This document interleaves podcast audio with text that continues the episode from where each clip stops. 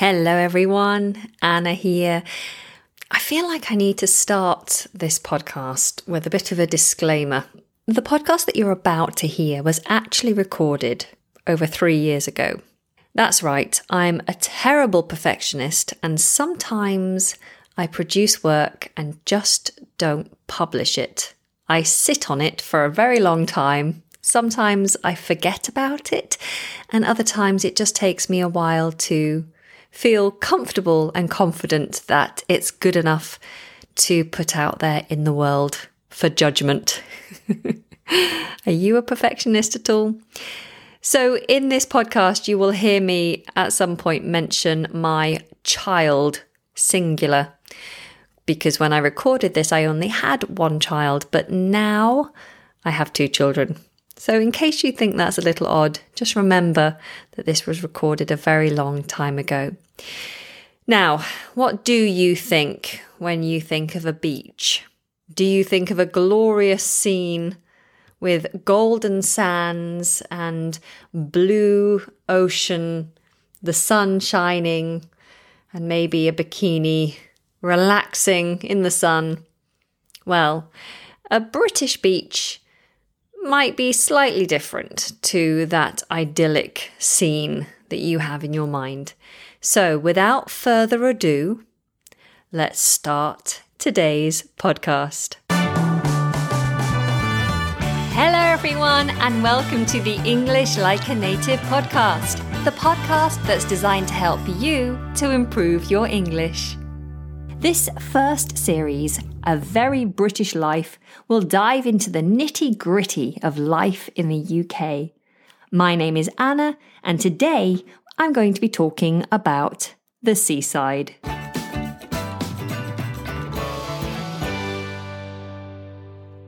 Oh, I do like to be beside the seaside. Oh, I do like to be beside the sea. And it's true. We do love to be beside the sea.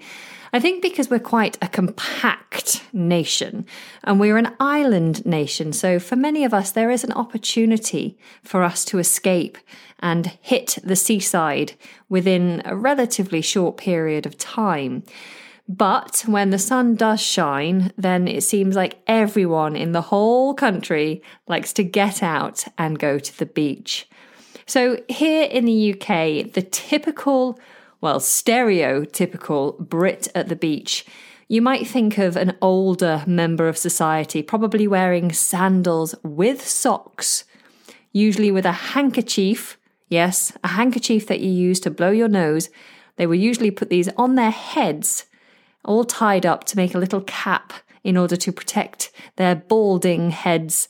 And they sit in a deck chair behind a windbreak, getting rather burnt. Well, of course, we do have quite an old population here in the UK, so you will see many older people enjoying the beach, especially if they've retired. But you'll also see many other age groups there as well, particularly families and young people making the most of any sunshine. We are a nation of sun worshippers, and I guess we're not always as aware of the dangers, or perhaps we just don't care as much about the dangers of the sun. We have a tendency to go out, especially when we're young, and not put on much sun cream. In fact, I remember as a youngster, I would put oil on my skin, so tanning oil to try and encourage the sun to give me a really strong tan. Often, what would happen is I would get burnt and then I would peel a few days later, and it would look awful. It would be really painful, and I'd have no tan at the end of it. So, it was a very silly thing to do. And unfortunately, many young people do still take that risk of going out into the sun unprotected. Of course, I'm much more responsible now and always wear a very high factor, usually factor 50, when I go out in the sunshine. And of course, as a mother, I make sure that my child is fully protected as well. So, in the UK, as we have so much coastline, we have many beaches. Some of them are pebble beaches, and some of them are sand beaches. Most of us prefer a sandy beach because it's very easy to get comfortable on a sandy beach and it doesn't hurt your feet so much to walk across a sandy beach unless it's a really hot day. You know, those days when you lie down, sunbathe on the beach, and then you decide to get up and walk really relaxed towards the ocean. But as soon as you step on the sand, you realize that it's burning hot and you end up running as quickly as you can, jumping in the water because the, the sand is burning the soles of your feet. Now, some of the famous beaches in the UK that I can think of off the top of my head would be Blackpool Beach, is probably the first one that comes to mind. Um, Blackpool is is famed as a seaside town, somewhere where people go to visit to have a good time. It's quite famous for um, hosting stag do's and hen parties. So Blackpool is the first one I think of, and then I think of places like Brighton and Bournemouth, and then Newquay. For me, because I was brought up um, in the north of England in Lancashire, I was actually born in Southport, so we have Southport Beach. But I think the only thing Southport Beach is famous for is having no sea. I remember as a child, we'd go down to Southport Beach and I'd want to go over and look at the seaside, the actual edge of the sea. And and we couldn't find it. If the tide was out, the sea would be so far away that you just you couldn't walk to the sea. it was miles out.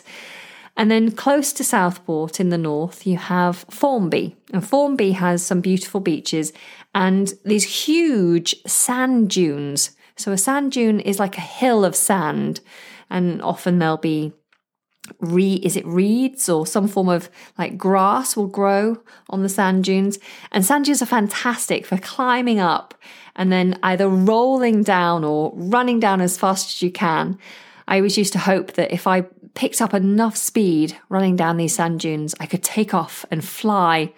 So I'd run down, flapping my arms. Usually I'd catch my foot and fall, go tumbling all the way down. But it didn't matter because you were on the sand and it was a nice, soft landing. So let me give you an idea of a very British experience at the beach. So often as a family, you'll head down to the beach with a picnic. These will be like sandwiches. Maybe you'll risk taking some dips. It's a risk because if sand is blowing around, it's going to go into the dips.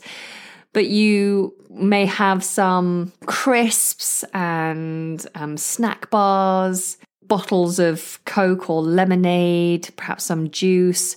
Usually, the adults like to take something a little stronger, maybe something a little alcoholic. Oh, and I always remember with the sandwiches, now because I'm northern, we would call them butties, a, a butty. Can I have a butty, mum? Can I have a cheese butty? But actually, we'd have something called paste. so, paste is like mushed up stuff. So you'd have chicken paste and um, tuna paste. A crab paste was another one. And they're quite cheap. These little jars of paste, they're quite cheap. And so we'd have paste butties paste butties. I say, Mum, can I have a crab paste butty, please? That's me with my northern accent. And my little sister, I remember one day, she was so small, she was only about three or four, and she couldn't manage to get a whole butty in her mouth. So my mum would um, split the sandwich in half and just give her one piece of bread with the paste on top. And then we got to the end of our, our trip and we all piled into the car. And my sister is in the back and she's munching away on her half a butty. And she suddenly starts gasping, going, Can't breathe, can't breathe, can't breathe. And we looked around, and what she'd done was bite into this half uh, a, a butty and the paste on the top had ended up pressing against her nose as she was trying to shove this sandwich into her mouth. And she shoved the paste actually up her nostrils. So the paste blocked up her nostrils.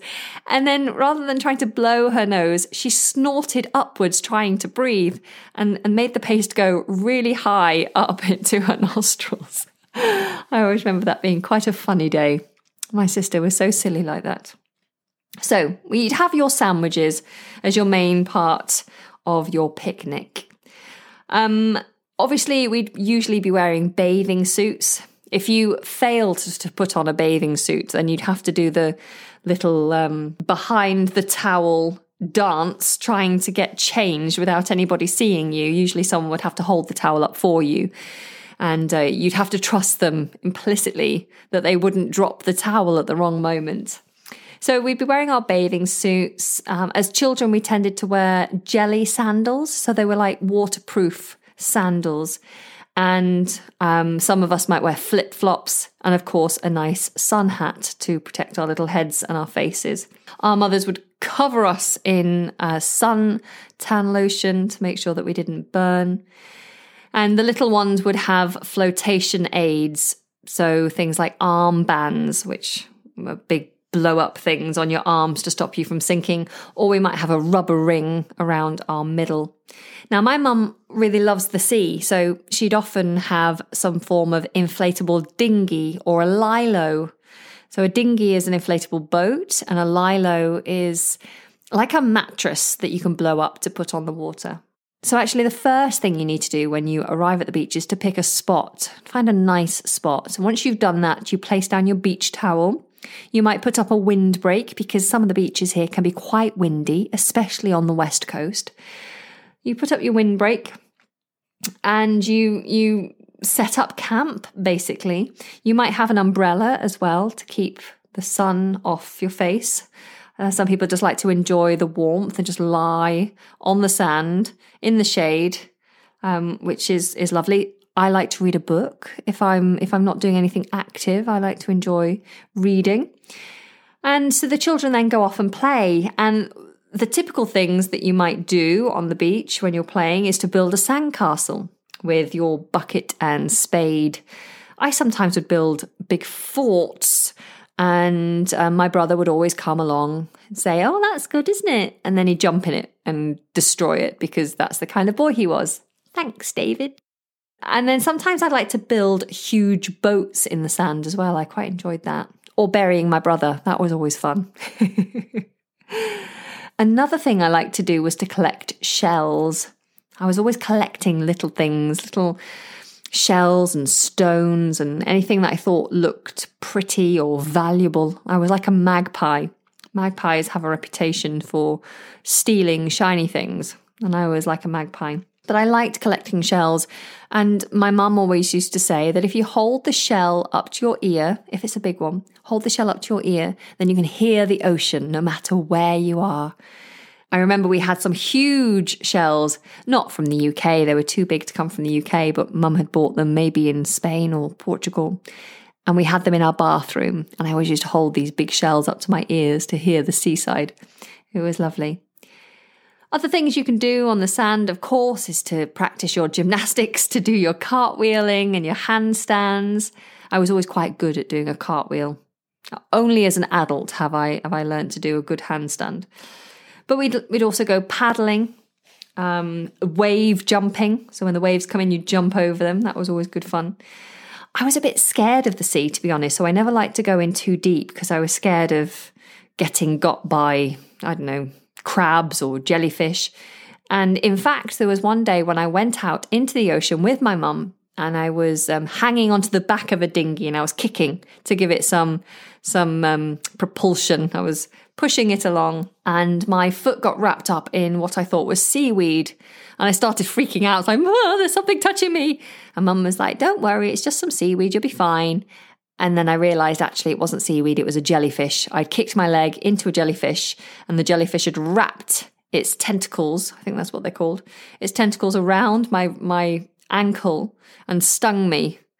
I was very upset. And so since then, I've been particularly nervous about going into the water without full protective gear on. So stick me in a wetsuit and I'm fine, but otherwise, I'm a bit nervous. So, one thing I loved doing was actually digging a hole. I loved to dig a huge hole just in front of where the sea was so that when the tide came in, I was going to trap all the water and stop it from getting up the beach.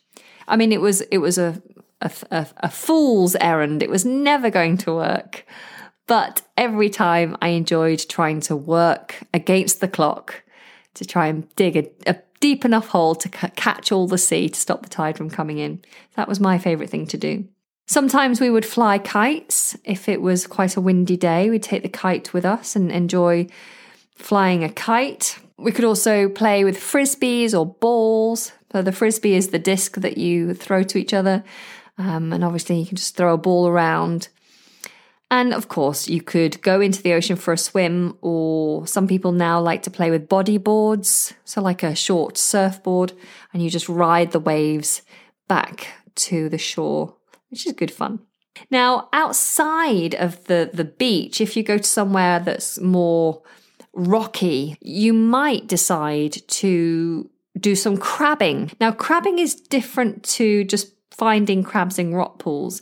Crabbing is what you do over the edges. So if you're if you are on a cliff edge and it's not too high, of course, you might drop a line into the water. And these lines have um, bait on the end of them. And you drop them down, you just leave them for a while, and you hope that a crab will come over and start eating the bait. And then you pull the crabs up and you put them in a, a, a bucket with water. And you catch as many as you can, and then you show off and show people how many crabs you've you've caught. and then at the end of the day, you just put them all back into the sea. You can do this off the end of a pier or the side of a pier. You can do it um, in like a dock, if there's a dock for, for boats and things. That's sometimes where people will do some crabbing. So that's always a good thing to do at the seaside if you're not spending your time on the actual beach. So crabbing, always a good choice. In fact, I remember at one point my mum was helping my little sister to pull up a line because it was quite heavy and my sister was struggling. So my mum was pulling up this crab line. And as it came to the surface, she realized it wasn't a crab, but it was a lobster. And she shouted, Oh my goodness, it's a lobster! It's a lobster! My sister thought she said it's a monster. And she turned around screaming, Ah, a monster! Went running off. But in fact, it was a, a lobster, quite a rare lobster. And mum ended up taking it to the local sea life centre. And they they looked after it and eventually, um, I think probably released it back into into the wild. So on most British beaches, there aren't as many facilities as I've seen in some um, beaches in other countries. So you will be lucky to find toilets, public toilets. If you do have them, they're usually quite far spread on a beach, uh, particularly when I was a child anyway. Um, if we needed a wee, mum would say, you're going to have to wee in the sea. There's nowhere for us to go. um, yeah, if you needed anything else, then it was just tough. You'd have to wait until you got home. So toilets were few and far between, but there was always going to be an ice cream van parked somewhere along the sand. And uh, the ice cream vans I don't think they've ever really changed, but they tend to offer the most amazing ice creams and ice lollies. So, an ice lolly is um, not using cream, an ice lolly is just a liquid that's been frozen. And obviously, an ice cream is the creamy version. And very typically, you might go for a, a cone, which we call a 99. So, you have a, a biscuity cone with a couple of scoops of ice cream, vanilla ice cream, and you have a flake, which is a chocolate stick, a flake, we call it. And uh, that would be put in the top, and that's called a 99. When I was little, I don't know if they still do them, but I would get something called a screwball, which was uh, like a, a cone, but it was plastic. And in the bottom, there was a little um, bubble gum and then it was all ice cream um, on top, and so you get all the way to the bottom, and you finish off with a, a bubble gum, which was a bit odd, but I quite liked them. My mum always loved a feast, and a feast is um, a chocolate center, a dark chocolate center, then a slightly softer chocolate um, surround, and then a crunchy chocolate with nuts um, outside on the outside of it. So it's all chocolate basically. or you could have a choc ice. I quite like choc ices, and that's vanilla ice cream on the inside, surrounded by actual chocolate um, on the outside, nice and crispy and crunchy. One thing I do like actually is um, a cornetto, which is a cone, a biscuity cone and on the inside of that is, it's layered with chocolate, so nice dark chocolate.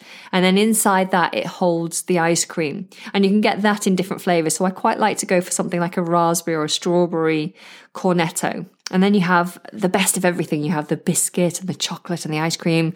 Oh, and the fruity flavor. It was delicious. And then if you just wanted to go for an ice lolly, most commonly people might choose a calippo, which is a long um, ice lolly that you kind of push up. And if you didn't have very much money, if you only had like five pence or 10 pence, you could get an ice pop, an ice pop, which is just a, a long plastic tube with your with your ice pop inside. Something i used to get a lot as a child because i always had you know 5p here or 5p there. So i'm like oh i can go and get an ice pop. How exciting. Now something that i always expect to see when i go to some of the classic beaches in the uk like blackpool is a set of donkeys I, I don't know where this came from but it tends to be a tradition to have donkeys on the beach and offering donkey rides to children. I loved having a donkey ride. I had my last donkey ride when I was about 14 years old. I was probably a bit too big. This poor donkey. I plonked myself onto this donkey. Literally, the donkey left the group and ran off towards the ocean like it was giving up, saying, No, I can't carry this heavy lump. And yeah, I, I realized that day that that was my last time riding a donkey. Poor thing. Now, most seaside areas will have a, a, promenade in front of the beach. So it's a walkway that goes all the way alongside the beach. And on a promenade in the UK, you can expect to find things like arcades. An arcade is a place where you'll find slot machines, sometimes known as fruit machines. So it's it's a place to gamble. Um, you'll also find those um, grab. I don't know what they're called. The pick grab machines where you put money in and you can use a claw. You can operate a claw to try and grab a prize. Um, there'll be like computer game type games to play on and the dance games. So it's just a place to go in, spend some money, have a little bit of fun, and maybe win a prize or two. So that's an arcade. And in some places, they'll even have fun fairs, although the fun fairs may be on the land or they may be on a pier. So I know Blackpool has a pier, Southport has a pier, uh, Brighton has a pier. Now, often on a promenade, you'll definitely find numerous cafes offering, you know, basic meals and coffees and drinks and things, and lots of souvenir shops as well. Obviously, souvenir shops generally sell tat. Tat just means kind of not very useful, uh, tacky stuff. So you might find things like tea towels and um, aprons and maybe a mug with the the place name written on it. Now in Blackpool, they always sell rock. So you can buy a stick of Blackpool rock. And this is like a hard toffee stick. And it can break your teeth if you're not careful. So that's quite famous for Blackpool, but you'll probably find quite a lot of um, sweets and and and things like that in these cafes and souvenir shops dotted along the promenade. Now, a couple of other things to mention about our seasides. We have lots of seagulls I'm sure many other countries do. And our seagulls here are quite vicious. There's been lots of reports of them recently literally dive bombing people to steal their food, knocking ice creams out of people's hands and stealing their chips. They are, they are a menace in some places. You can also get things like mussels and pickled cockles and limpets. So there you go. That's really my experience of the British seaside. If you have found any of this to be familiar uh, with things that you do in your country, then please share. Or if there's anything vastly different that you guys do, then do let me know. If you're interested in improving your English and working on your pronunciation, then why not check out my courses on www englishlikeanative.co.uk. Until next time, take care and goodbye.